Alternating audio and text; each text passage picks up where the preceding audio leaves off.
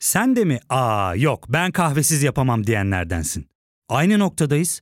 İlk ve tek kahve üyelik uygulaması Frink'le tanış. Hem bütçeni koru hem de hiç bitmeyen kahvenin tadını çıkar. Yakınlarından terapinin onlara ne kadar iyi geldiğini dinlesen de kendin için bir şeylere başlamak zor geliyor olabilir. Ya da sevdiklerine yardım etmeye istekliyken kendi ihtiyaçlarını görebilmek. Hayvel, uzman psikologlarıyla kendi ihtiyaçlarını bulmanda sana destek olacak. Terapi yolculuğuna başlamak için detaylı bilgi bölümün açıklamalarında.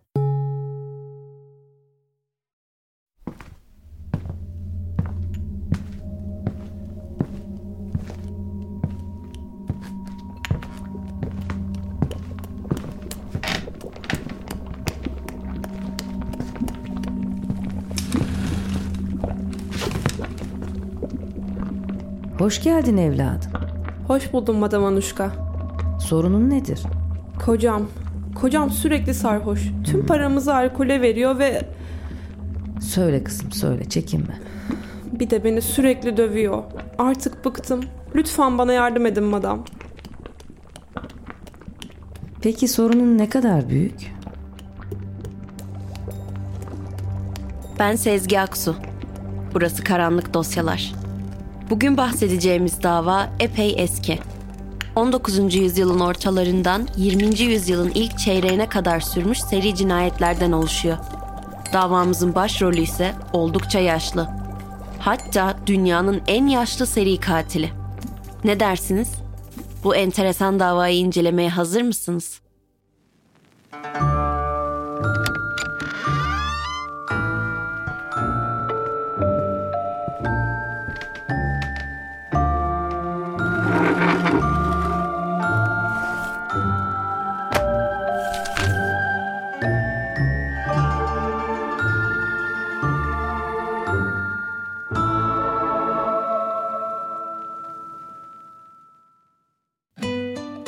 di Pistonia, bilinen ismiyle Baba Anushka, 1838 yılında o zamanlar Avusturya İmparatorluğu topraklarında olan, şimdilerde ise Sırbistan sınırları içerisinde kalan Vladimirovak kasabasında dünyaya geldi.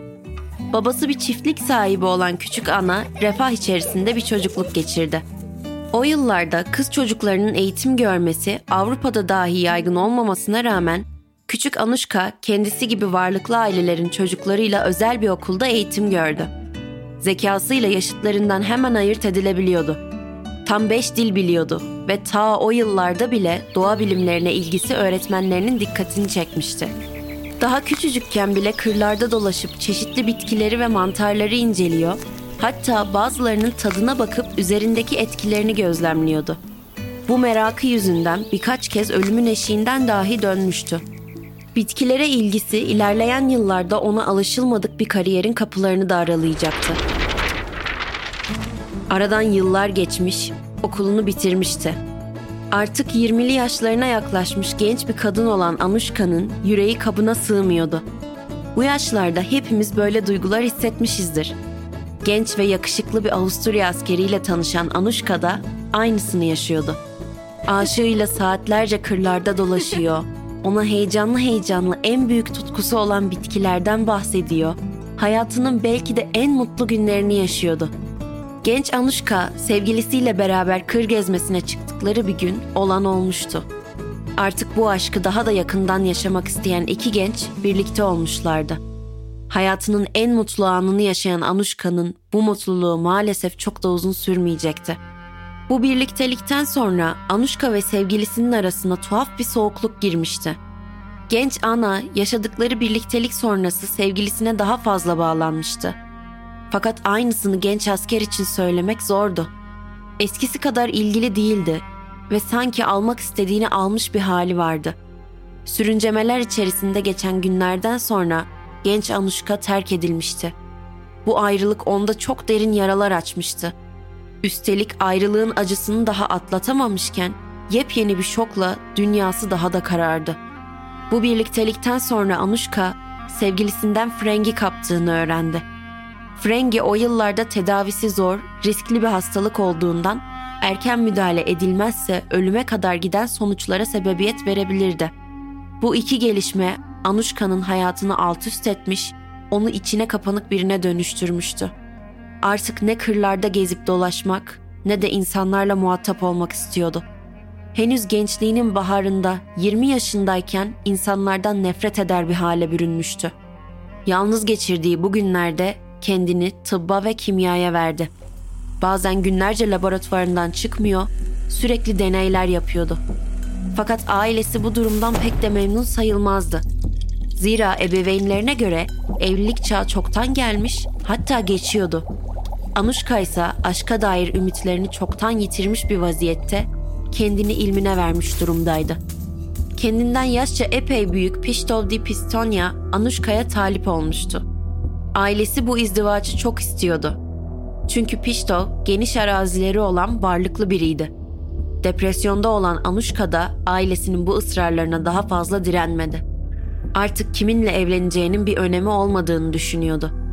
Anuşka ve Piştov'un evliliği sandığı gibi mutsuz geçmiyordu. Varlıklı bir ailede yetişen Anuşka daha varlıklı bir evde yaşamaya başlamıştı. O dönemin kadınları için en büyük zorluklardan biri sürekli evde yapılacak işlerin olmasıydı. Kadınlar sosyal hayatın içinde neredeyse yok sayılıyordu. Zengin bir evde yaşamanın avantajını sonuna kadar yaşıyordu Anuşka.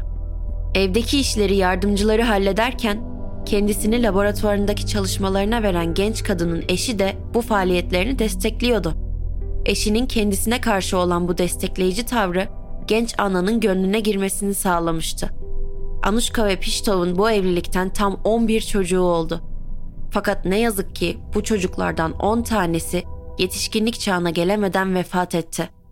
Daha evliliğe adım atarken bile yeterince üzgün olan Anna'nın art arda yaşadığı bu kayıplar onu iyice yıkmıştı. Seneler içerisinde yaşadığı evlat acıları karakterinde köklü değişikliklere sebep oldu. Gençken yaşadığı fırtınalı aşktan bulaşan frengi hastalığından dolayı çocuklarının öldüğünü düşünen Anuşka, ne kendisini ne de o Avusturyalı askeri affedebiliyordu. İlerleyen zamanlarda eski aşığına olan nefreti, erkeklerin tamamından nefret etmesine de yol açacaktı. Hüzünlü geçen yılların ardından evliliklerinin 20. yılında eşi Piştov da vefat etti. Onca evlat kaybından sonra en yakını olan eşini de kaybedince Anuşka delirme noktasına geldi. Kendini iyice işine veren Ana, eşinin vefatının ardından sahip olduğu evlerden birine daha büyük bir laboratuvar kurdu. Kırklı yaşlarında kendini bu laboratuvara kapatıp çalışmalara başladı. Tüm yaşadıkları onu yaptığı çalışmalara daha da bağlamıştı. Laboratuvarında münzevi bir hayat yaşamaya kararlıydı. Laboratuvarında yaptığı çalışmalarla bir sürü yeni ilaç geliştirdi. Bu ilaçlarla bölgedeki insanların hastalıklarını tedavi ediyor, dertlerine derman oluyordu. İsmi iyiden iyiye duyulmuş, bir şifacı olarak ünlenmişti. Farklı şehirlerden insanlar onun şifalı iksirlerinden medet umuyordu. Bir gün genç bir erkek Anuşka'nın kapısını çaldı. Otur bakalım şöyle genç adam. Teşekkür ederim.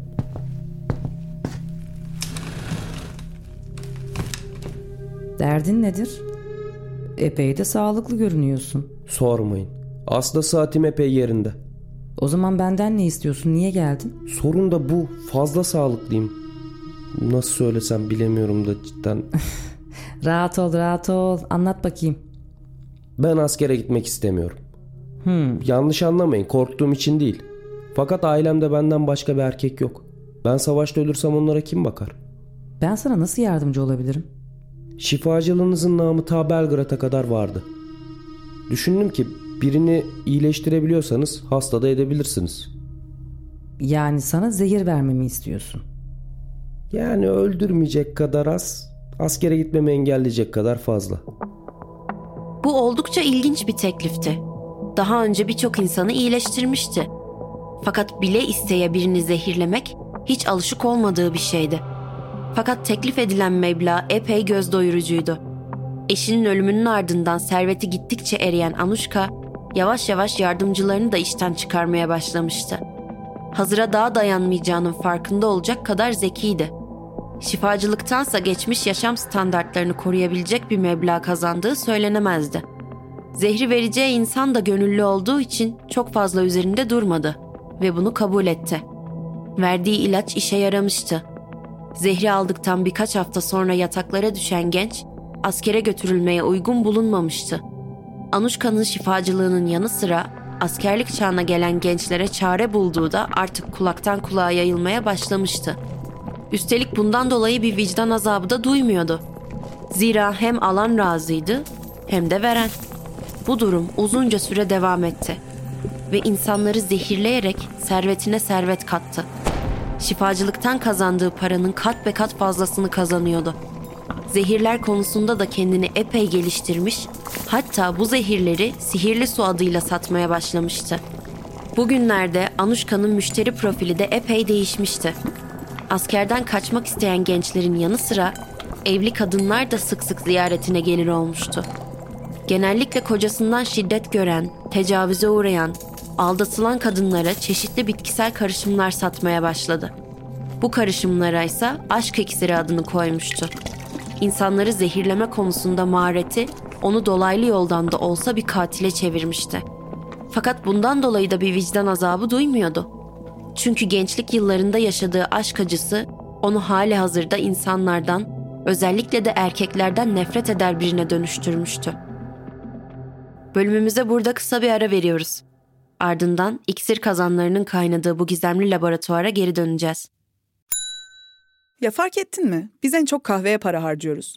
Yok abi, bundan sonra günde bir. Aa, sen Frink kullanmıyor musun? Nasıl yani? Yani kahvenden kısmına gerek yok. Frink'e üye olursan aylık sadece 1200 TL'ye istediğin çeşit kahveyi istediğin kadar içebilirsin. Günlük 40 TL'ye sınırsız kahve mi yani? Çok iyiymiş. Aynen. Hatta şu anda 200 TL'lik bir indirim kodu da var. E hadi hemen indirip üye ol da bu fırsatı kaçırma. Terapiye başlamak, içinden çıkamadığın döngüleri kırmak, bazı yanlış bulduğun kararlarını değiştirmek ve kendinle beraber daha huzurlu bir yaşam inşa etmek için atabileceğin en değerli adımlardan biri. Hayvel ile yoğun yaşam tempona uyum sağlayarak online terapi seanslarını takvimine göre ayarlayabilirsin. Bini aşkın uzmandan sana en uygun terapisti seçebilir, PodB10 koduyla indirimden yararlanabilirsin. Detaylı bilgi açıklamalardaki bağlantıda. 1900'lere gelindiğinde baba Anuşka yaşlanmıştı. Artık 60 yaşının üzerinde olduğu için müşteri bulacak takati yoktu. Bunun için kendine bir yardımcı tutma niyetindeydi. Yardımcısı potansiyel müşterileri bulup onları Anuşka'ya getirecek ve getirdiği her kişi için de komisyon alacaktı. Belli bir komisyon vererek kazancını bölüşmenin iş yükünü fazlasıyla azaltacağı için uzun vadede karlı olacağını düşündü. Bir şişe iksirin fiyatı 2000 ila 10 bin Yugoslav dinarı arasında değişiyordu. Ki bu meblağ epey fazlaydı. Bu yüzden kazancının bir kısmını rahatlıkla paylaşabilirdi. Yardımcısıyla beraber işler daha da sistematik bir hal aldı. Yardımcısının getirdiği kadınlara sorunun ne kadar büyük olduğunu soruyordu. Bu bir şifreydi.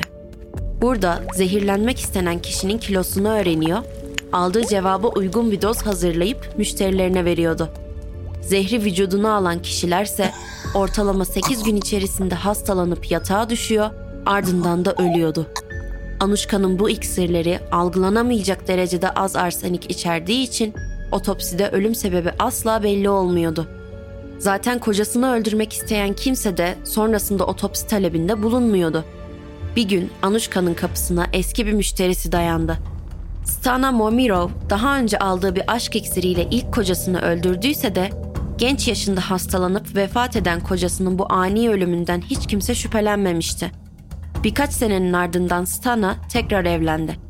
Yeni kocasıyla arası epey iyi olmasına rağmen bir türlü istediği refaha erişemiyorlardı. Bu kez kocası için değil, kocasının amcası için iksir almak niyetindeydi. Amcası epey varlıklı bir adamdı ve bir varisi yoktu. Ve eğer ölürse tüm mal varlığı kardeşine yani kocasının babasına kalacaktı. Dolaylı olarak da kocası mirasın sahibi olacaktı. Stana Momirov 5000 dinara zehri satın aldı ve bir şekilde kocasının amcasına içirdi. İksir her zamanki gibi işe yaradı ve beklendiği gibi 8 gün içerisinde kocasının amcasının ölüm haberini aldı. Artık tüm mal varlığı kayınpederindeydi. Fakat bir sorun daha vardı. Kayınpederi ilerleyen yaşına rağmen epey sağlıklıydı ve yakın zamanda ölmeye de pek niyeti yoktu. İnsanların yaşam hakları üzerinde dilediği tasarruf hakkına sahip olduğunu düşünen Stana, tekrar Anuşka'nın evinin yolunu tuttu. Anlat bakalım ne istiyorsun yine? Verdiğim iksir işe yaramadı mı yoksa? Yok tam aksine sorunum kökten çözüldü. E o zaman ne diye geldin yine? Başka bir sorunum daha var. Epey de sorunlu biri çıktın. Sana verebileceğim başka iksir yok. Eğer hastalığına bir şifa aramıyorsan çık git evimden.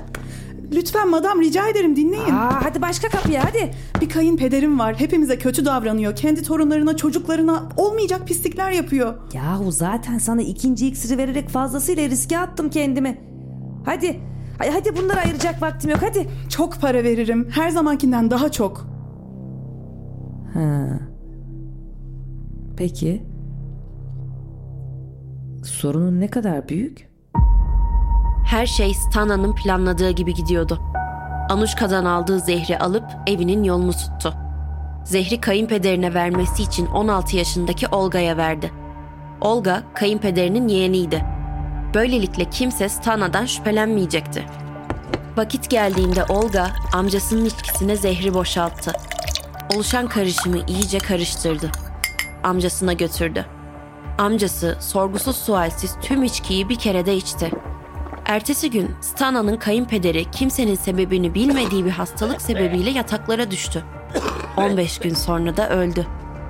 Bir ailedeki ard arda gerçekleşen bu iki ölüm, çevredekilerin de polisin de dikkatini çekmişti. Stana'nın ilk eşinin ölüm sebebi de düşünülünce durum epey şüpheli görünüyordu. Hemen bir soruşturma başlatıldı ve Stana sorguya çekildi. Kayınpederinin ölümüyle alakan nedir? Yaşlı bir adam hastalandı öldü. Benim ne ilgim olabilir ki? Peki ya kocanın amcası? O da aynı sebeple yakın bir zamanda ölmüş. Bulaşıcı bir hastalıktır belki. Sana ve kocana niye bir şey olmadı peki? O zaman ırsidir. Sonuçta bunlar kardeş değil mi? Eski kocan da mı kardeşleriydi? Köşeye sıkışıp ne diyeceğini bilemeyen Stana, bir süre daha sorgulandıktan sonra her şeyi itiraf etmek zorunda kaldı. Baba Anuşka'yı da ihbar etmiş, hatta tüm ölümlerden onu sorumlu tutmuştu. Stana'nın iddiasına göre Anuşka'dan aldığı ilacın zehir olduğunu bilmiyordu. Çünkü aldığı şey sadece bir suydu ve kayınpederini öldüren şey Anuşka'nın sahip olduğu özel güçlerdi. Bu iddiaları saçma bulan polis tarafından laboratuvarın bulunduğu eve baskın yapıldı. Baba Anuşka sorgulanmak üzere tutuklandı. Otopsi için Stana'nın eski kocasının, kayınpederinin ve kayınpederinin kardeşinin cesetleri çıkarıldı. Hepsinin vücudunda arseniye rastlandı. Ortaya çıkan bulgular Anuşka'nın laboratuvarındaki ilaçlarla birebir uyuyordu.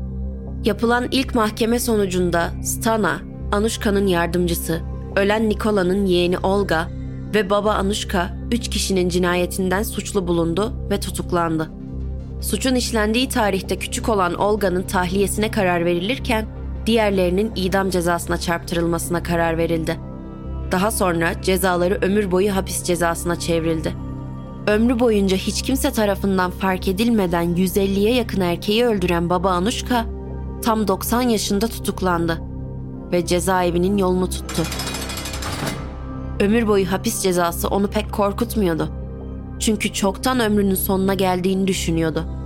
Yine de öyle olmadı ve yaş haddinden dolayı cezasının 8. yılında tahliye edildi. 90 yaşında içeri giren baba Anuşka, 98 yaşında cezaevinden çıktı ve dünyanın en yaşlı seri katili ünvanını ele geçirdi. Tahliyesinden sonra laboratuvarının bulunduğu evinde 2 sene daha yaşadı. 1938 yılında doğumundan tam 100 yıl sonra onlarca insanı öldüren kendisi değilmiş gibi huzur içinde öldü. Kaç yaşında olursa olsun bu kadar kişinin ölümüne sebep olmuş birisinin salı verilmesini doğru buluyor musunuz? Her ne olursa olsun bu yaşlı kadını anlayabilmek mümkün değil. Yaşadığımız toplumda kadınlar olarak o yıllarda olduğu gibi şimdilerde de benzer sorunlarla karşılaşıyoruz. Herkes kendince adaleti sağlasaydı ortalık fena halde karışırdı ve yaşadığımız toplum ne halde olurdu düşünemiyorum bile. Sebebi her ne olursa olsun bir insanın yaşamı üzerinde hak iddia etmek bana daima yanlış geliyor. Tabii sizin de düşüncelerinizi merak ediyorum.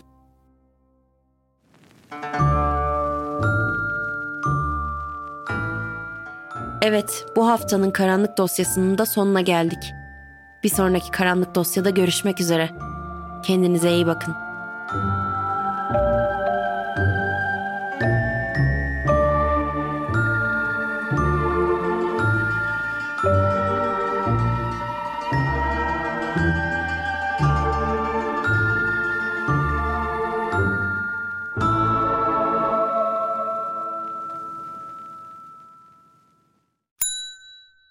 İlk ve tek kahve üyelik uygulaması Frink, 46 ildeki 500'den fazla noktada seni bekliyor. Açıklamadaki kodu girerek sana özel 200 TL'lik indirimden faydalanmayı unutma. Hadi sen de Frink üyeliğini başlat, kahven hiç bitmesin. Hem bugününe hem yarınına katacaklarıyla terapi yolculuğuna ve daha iyi hissetmeye bugün Hayvel ile başla. Açıklamadaki linkten Hayvel'i indir, ücretsiz tanışma görüşmelerinin ardından bütçene uygun seans paketini seç ve terapi yolculuğuna başla.